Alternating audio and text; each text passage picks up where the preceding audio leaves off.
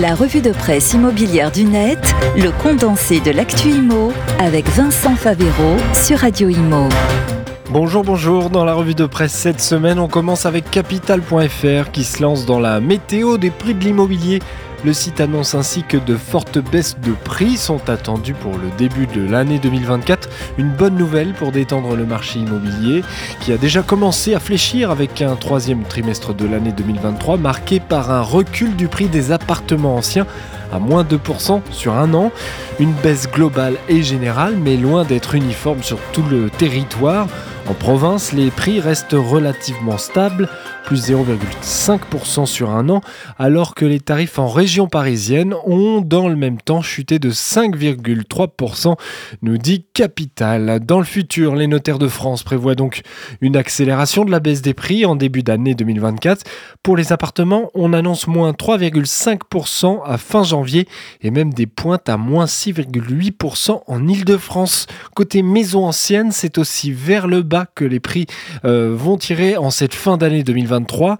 Là aussi, les notaires prévoient que ça va baisser en début d'année prochaine. Moins 3,9% dans le pays jusqu'à euh, moins 3% pour l'individuel ancien en Ile-de-France. Tous les chiffres et les analyses sont chez Capital.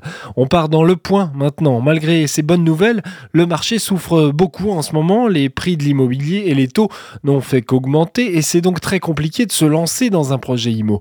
Ainsi, 21% des personnes qui avaient un projet immobilier ces deux dernières années ont été contraintes de l'abandonner en raison du contexte économique. 21% selon une étude d'Aris Interactive pour le Conseil supérieur du notariat. C'est donc près d'un projet immobilier sur 5 qui n'a pas vu le jour. À en croire les études, ce sont bien sûr les jeunes acquérants qui ont dû refouler leur projet.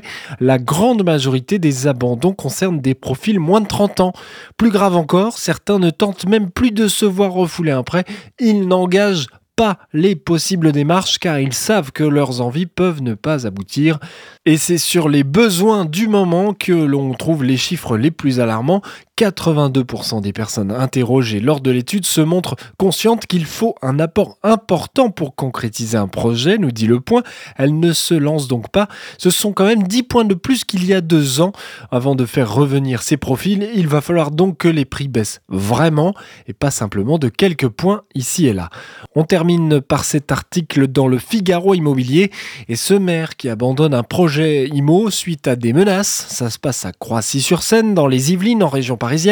Appel malveillant et menaçant, lettre anonyme, comparaison avec des maires condamnés. Le maire a lâché l'affaire et dénoncé sur le site de la mairie des méthodes antidémocratiques. C'est donc un programme de 127 logements, dont un tiers en bail réel solidaire, avec des commerces et des services qui ne verra pas le jour. À la suite d'une réunion publique début novembre, le premier édile a commencé à voir grossir les détracteurs du projet. Certains mettaient aussi en avant des fausses informations en parlant d'un projet de 300 logements, d'une modification du PLU de l'ensemble de la ville, d'un accroissement du nombre de voitures.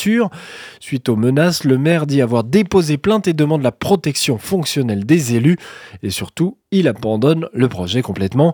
Est-ce une nouvelle preuve de la crise de la démocratie et de la fébrilité des élus sur les projets immobiliers ou alors un événement isolé à ne pas généraliser? L'avenir et l'actualité nous le diront.